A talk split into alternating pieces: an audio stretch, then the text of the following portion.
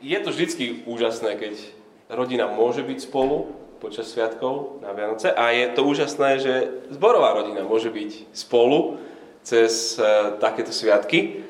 A teším sa ja, že vás vidím a keď som prišiel, videl som aj, aj radosť, videl som aj, aj slzy, videl som aj únavu na tvárach a to je, to je dobré, že sme takí, akí sme, sme spolu a takýto pre niekoho veľmi ťažký deň, pre niekoho deň, na ktorý sa tešia a, a nevedia zaspať a tak ďalej.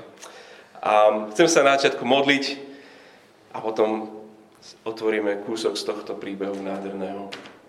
Náš dobrý Boh, ktorý si v nebesiach, náš Otec, ktorý posiela svojho syna a ďakujeme Ti za to, že, že nám dávaš o ňom správu.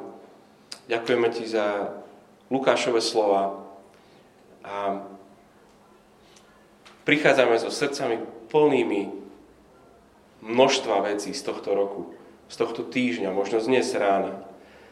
Ale prosím, aby sme odchádzali so srdcami, ktoré sú plné radosti a vďačnosti za Tvojho Syna. Amen. Tak Lukáš to píše tak, že, že do beznádeje vstupuje nádej, že tí najposlednejší z posledných vymenováva ich v podstate. Mária je taká, pastieri sú takí, nejaká absolútne, že posledná vdova, aká existuje a nejaký starý pred Antefinem proste nejaký Simeon. Oni sú tí prví, ktorí môžu vidieť, môžu počuť. Vidíme ich strach, počujeme ich piesne. Lukáš nás prostredkováva svedectvá ľudí, ktorí boli pri tom. Tak začína ten celý text, celé evanelium, že Lukášovi ide o pravdu. Lukášovi ide o exaktnosť, dokonca o chronológiu, ste počuli. On chce, aby tí, čo to čítajú, si mohli byť skutočne istí. To by bolo super, keby sme si boli skutočne istí, že toto, čo čítame, je nádhernou pravdou. Nevieme sa zbaviť dojmu, že tieto prvé kapitoly, tak ako sme čítali, akoby aj Mária z Nazareta bola Lukášovým primárnym historickým zdrojom. Ona je tým hlavným ľudským pojitkom medzi všetkými týmito epizódami, ktoré, ktoré sme čítali. Mária toto, Mária hento, Mária aniel, Mária a Alžbeta, Mária sa zlakne, Mária spieva, Mária sa to povie, Mária hento, Mária si všetky slova pastierov uchová v srdci, potom sa stretne so Simeonom, Simeon Márii niečo povie, všade je Mária. Čítať Lukášovú knihu a je v podstate ako pozerať dokument na Netflixe. A si predstavte proste tie, tie dokumenty a tam na kresle a sedí možno stará pani Mária. Jej manžel Jozef je už v tom čase, keď sa nakrúca tento dokument, je už, je už mŕtvy. Ale dokument je o ich synovi. Teda, nie tak celkom ich synovi, tak sa jej na to pýtajú Mária, tak, tak povedz vlastne, že jak, jak to vlastne je?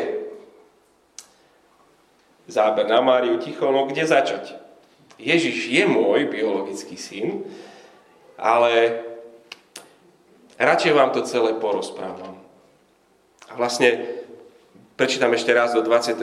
verša, 1. kapitoly, v 6. mesiaci tehotenstva Alžbety, poslal Boh aniela Gabriela do galilejského mesta menom Nazaret, k páne zaslúbenej mužovi menom Jozef z domu Dávida. Meno panny bolo Mária.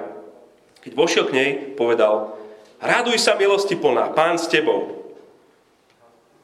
Ani muži neoslovovali ženy na uliciach, hej? A tu aniel. Ona sa zarazila nad jeho rečou a rozmýšľala, čo je to za pozdrav. Aniel pokračoval, neboj sa, Mária, našla si milosť u Boha. Hľa, počneš, porodíš syna a dáš mu meno Ježiš. On bude veľký.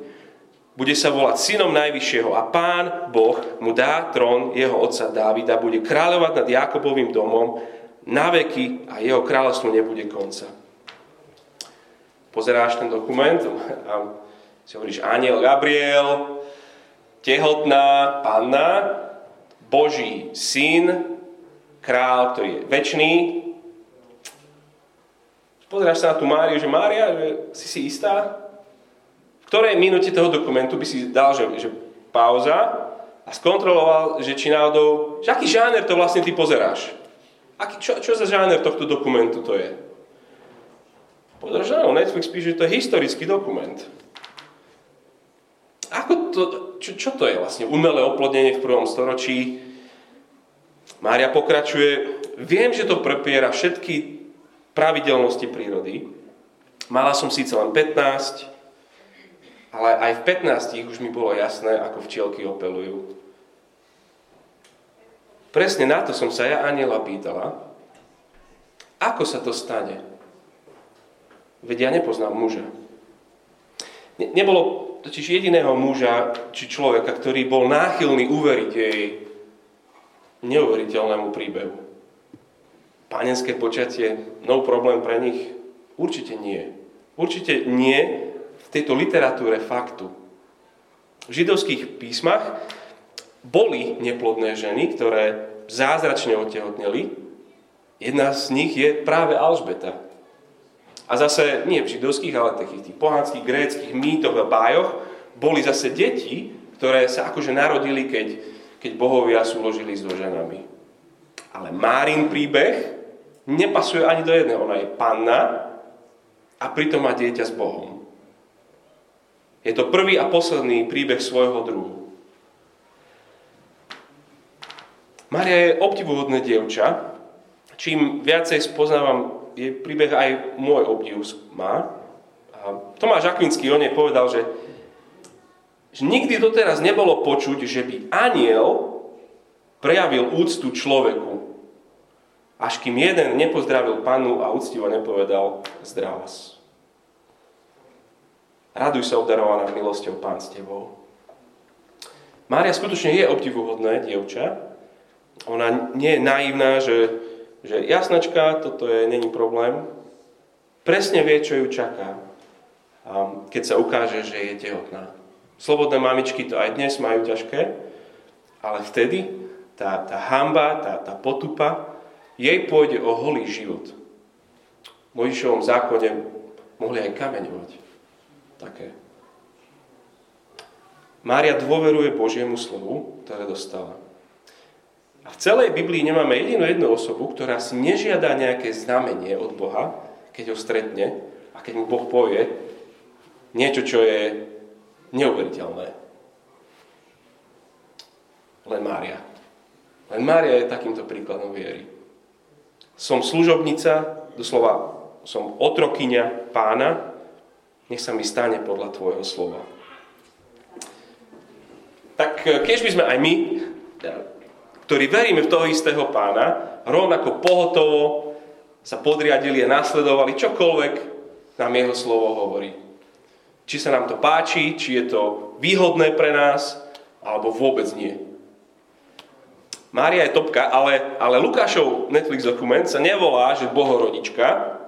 Lukášov dokument točí ho s Máriou, lebo aj on, aj ona chcú rozprávať o tom synovi, nie o Márii. A dokument dostal meno Evangelium, lebo chcú zverejniť radosnú správu o Ježišovi. A rozbiehajú sa radosné udalosti v tomto texte, veď aj aniel prekvapí Máriu s tým pozdravom, že raduj sa. Zámerom je radosť napriek alebo uprostred rozpadu. Narodil sa syn do skazy. Boh do bezradnosti. A keď Lukáš nastrihá svoj materiál s Máriou, tak máme z toho dve epizódy. A čo Mária počula, to je tá prvá časť, čo, čo Oli čítal, a čo Mária pochopila, to bola tá časť za tým, čo Ivka čítala.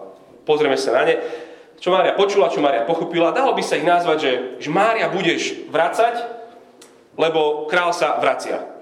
Ale potom to asi nechal tak a radšej to necháme takto aj my. Takže prvé, čo Mária počula? To sú tie verše 26 až 38. Je tam všade dôraz na, na slova. Nerieši to, koho vidí, to je zaujímavé, ale rieši, čo počuje. Ona, verš 29, sa zarazila nad jeho rečou A rozmýšľala, čo je to za pozdrav. Prečo mi posol od samého Boha prejavuje takúto úctu? Som, som nikto z Nazareta. Totálne neznáme miesto. To malo to možno 500 obyvateľov. Keby, um, keby Lukáš nepovedal, že je to v Galilei, hovorí, že galilejské mesta Nazaret, ani by nikto nevedel, že vlastne, že kde, kde, kde by som to mal v mentálnej mape nejak hľadať. Totálna diera od cesty. Keď vám niekto povie, že z Habury, asi by ste nevedeli, odkiaľ je, musel by povedať, že to je tam na východe, pri polských hraniciach. Nazaret. Mária nie je Alžbeta, nie je z hlavného mesta z Jeruzalema, je v kontraste s Alžbetou, nie je z kňažskej rodiny. Vlastne ešte ani manžela nemá, absolútna chudoba, žiadne životné istoty, slobodná žena na absolútnom spodku spoločenského rebríčka. Bodaj by nebola zarazená, keď je Boží mocný, lebo to je preklad toho mena aniel, uh, Gabriel, vystruha poklon, že poženaná si medzi ženami. Ja? Ten Boží messenger, Gabriel, posol, si ale nezmýlil jej GPS, práve jej nesie radosnú správu. Neboj sa, Mária, verš 30, lebo si našla milosť u Boha. Milosť to je, to je priazeň, ktorá nemá nič spoločné s tebou. On bude veľký. Lebo hľa, počneš, porodíš syna, dáš mu meno Ježiš. On bude veľký. On sa bude volať synom Najvyššieho a Pán Boh mu dá trón jeho otca Dávida. On bude kráľovať nad Jakobovým domom na veky. A jeho kráľovstvu nebude konca.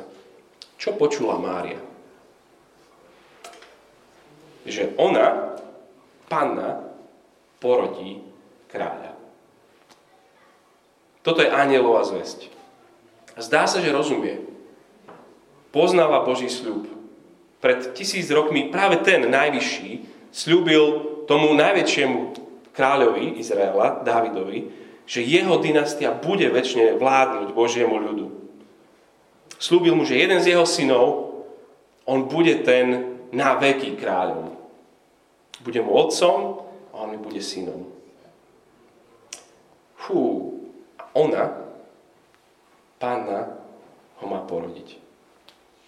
Celé storočia sa na neho čaká, storočia im vládne niekto cudzí, najprv z Babylonu kráľovia, potom grécky, predtým ešte perský, rímsky Cezar, druhej kapitole, prvom verši čítam, že tam, tam rozhadzuje svoju vládu císar Augustus. On je absolútny panovník celého známeho sveta. Pojete sa zapísať. Tam všetci sa hýbu kvôli nejakému cisárovi. Sú pod cudzou vládou a môžu si za to sami. Proroci im hovoria, že vy ste opustili svojho Boha a on opustil vás.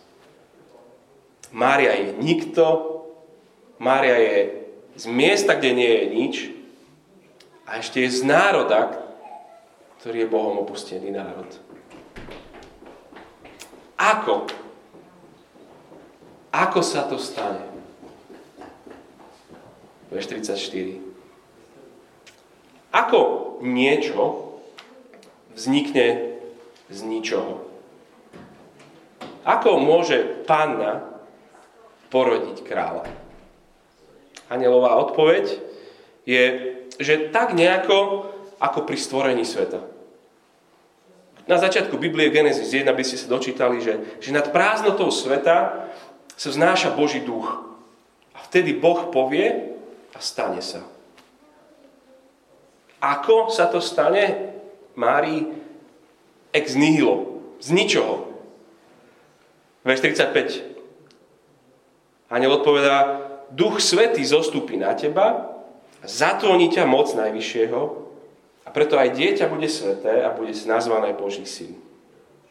Toto je Genesis od znova.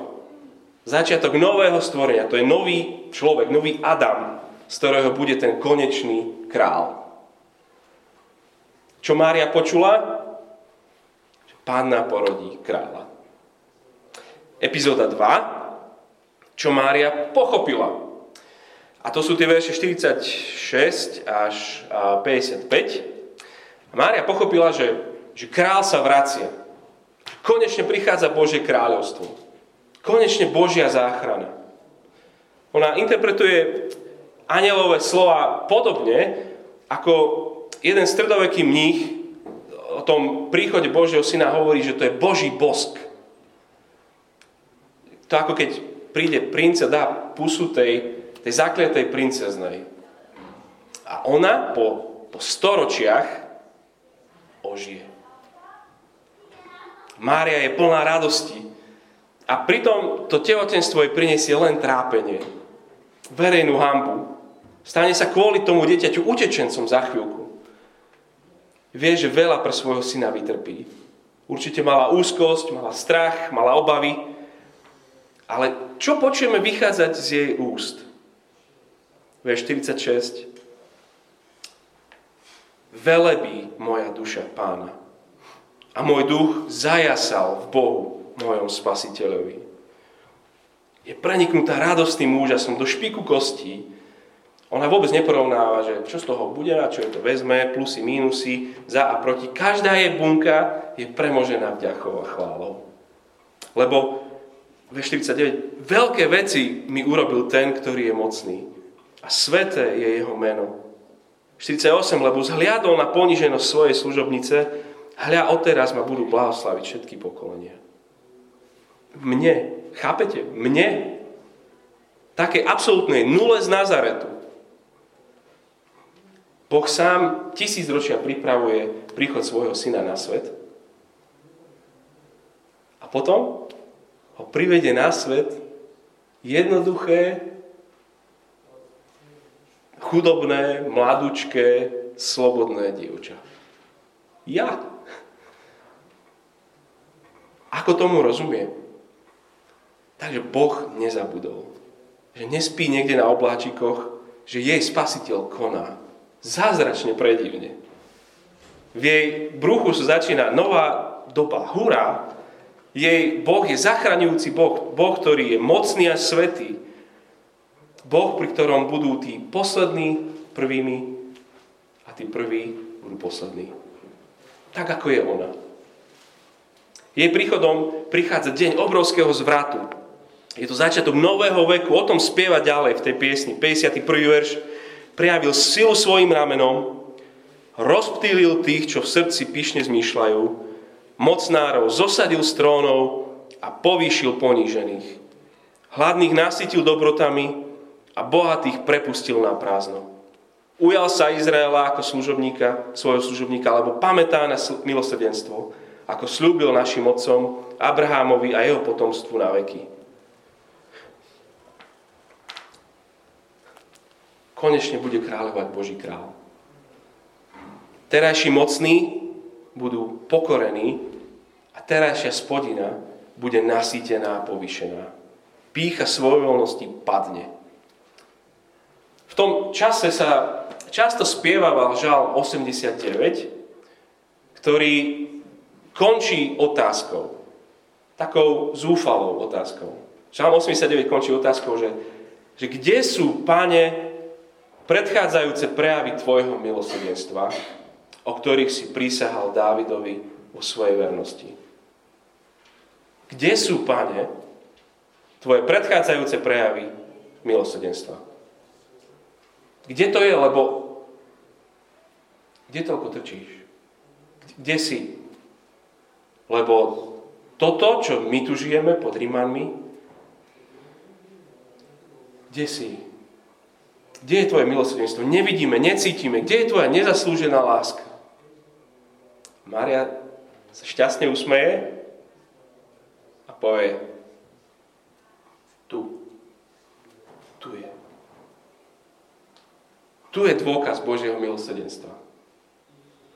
To je refren tej jej piesne, 48. kde hovorí, že jeho milosrdenstvo je z pokolenia na pokolenie. 54. pamätá na milosrdenstvo, ako slúbil. Ľudia, zaslúžili sme si Boží hnev a dostali sme Božiu lásku. Toto je milosrdenstvo.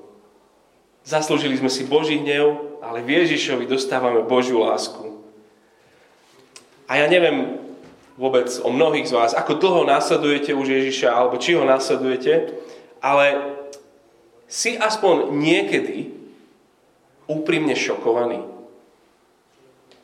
Šokovaný spolu s Máriou, že Boh nám, mne aj, aj tebe prejaví milosrdenstvo. Alebo to je také, že jasné, veď ja som super. Kto by mne nechcel poslúžiť? Že, že ten najväčší nám dal svoj najväčší dar, svojho jediného milovaného syna. Práve nám, ktorí sme si nejako nikdy ničím nezaslúžili. Sme ľudia z bury, neverí, hriechu. Keď mám Ježiša a mám jeho milosť a na svete nič už viac, všetko mám. Nikdy by sme nemali byť ďaleko od prekvapeného úžasu. Nemali by sme si nikdy na to zvyknúť. Že ja zo všetkých ľudí na tejto planete ja som Bohom milovaný a prijatý. Keď by sme boli zbor a rodina, ktorá je charakteristická žasnutím. Spolu žasnúť. Nech je... A na všetko potrebujeme podľa dneska už takých lídrov. E, ne, potrebujeme worship lídrov, potrebujeme neviem čo lídrov. Tak Mária než je našim akože, žasnutím lídrom. Nech nás ona vedie v tom tak, ako treba žasnúť. Lebo je to totiž jedna z charakteristík ľudí, ktorí skutočne rozumejú podstate Evanelia. Žasnutie. Ak je kresťanstvo o tvojom výkone, či dosť veríš, či sa dosť modlíš, kostol a všetky možné veci, ktoré robíš, ak je to o nás, stavím sa, že naše okolie nevidí na našich tvárach ten úsmev, ktorý videli na tvá, Mári, tvári Márie. Spýtajú sa, si kresťan? Áno, som, som kresťan. Nie je to ľahké, ale robím, čo môžem. Ak, ak si to ty, tak počúvaj sa. Kresťanstvo nie je o tom, čo robíš ty, ale o tom, čo Boh spravil tebe. O tom, čo Boh robí v tebe.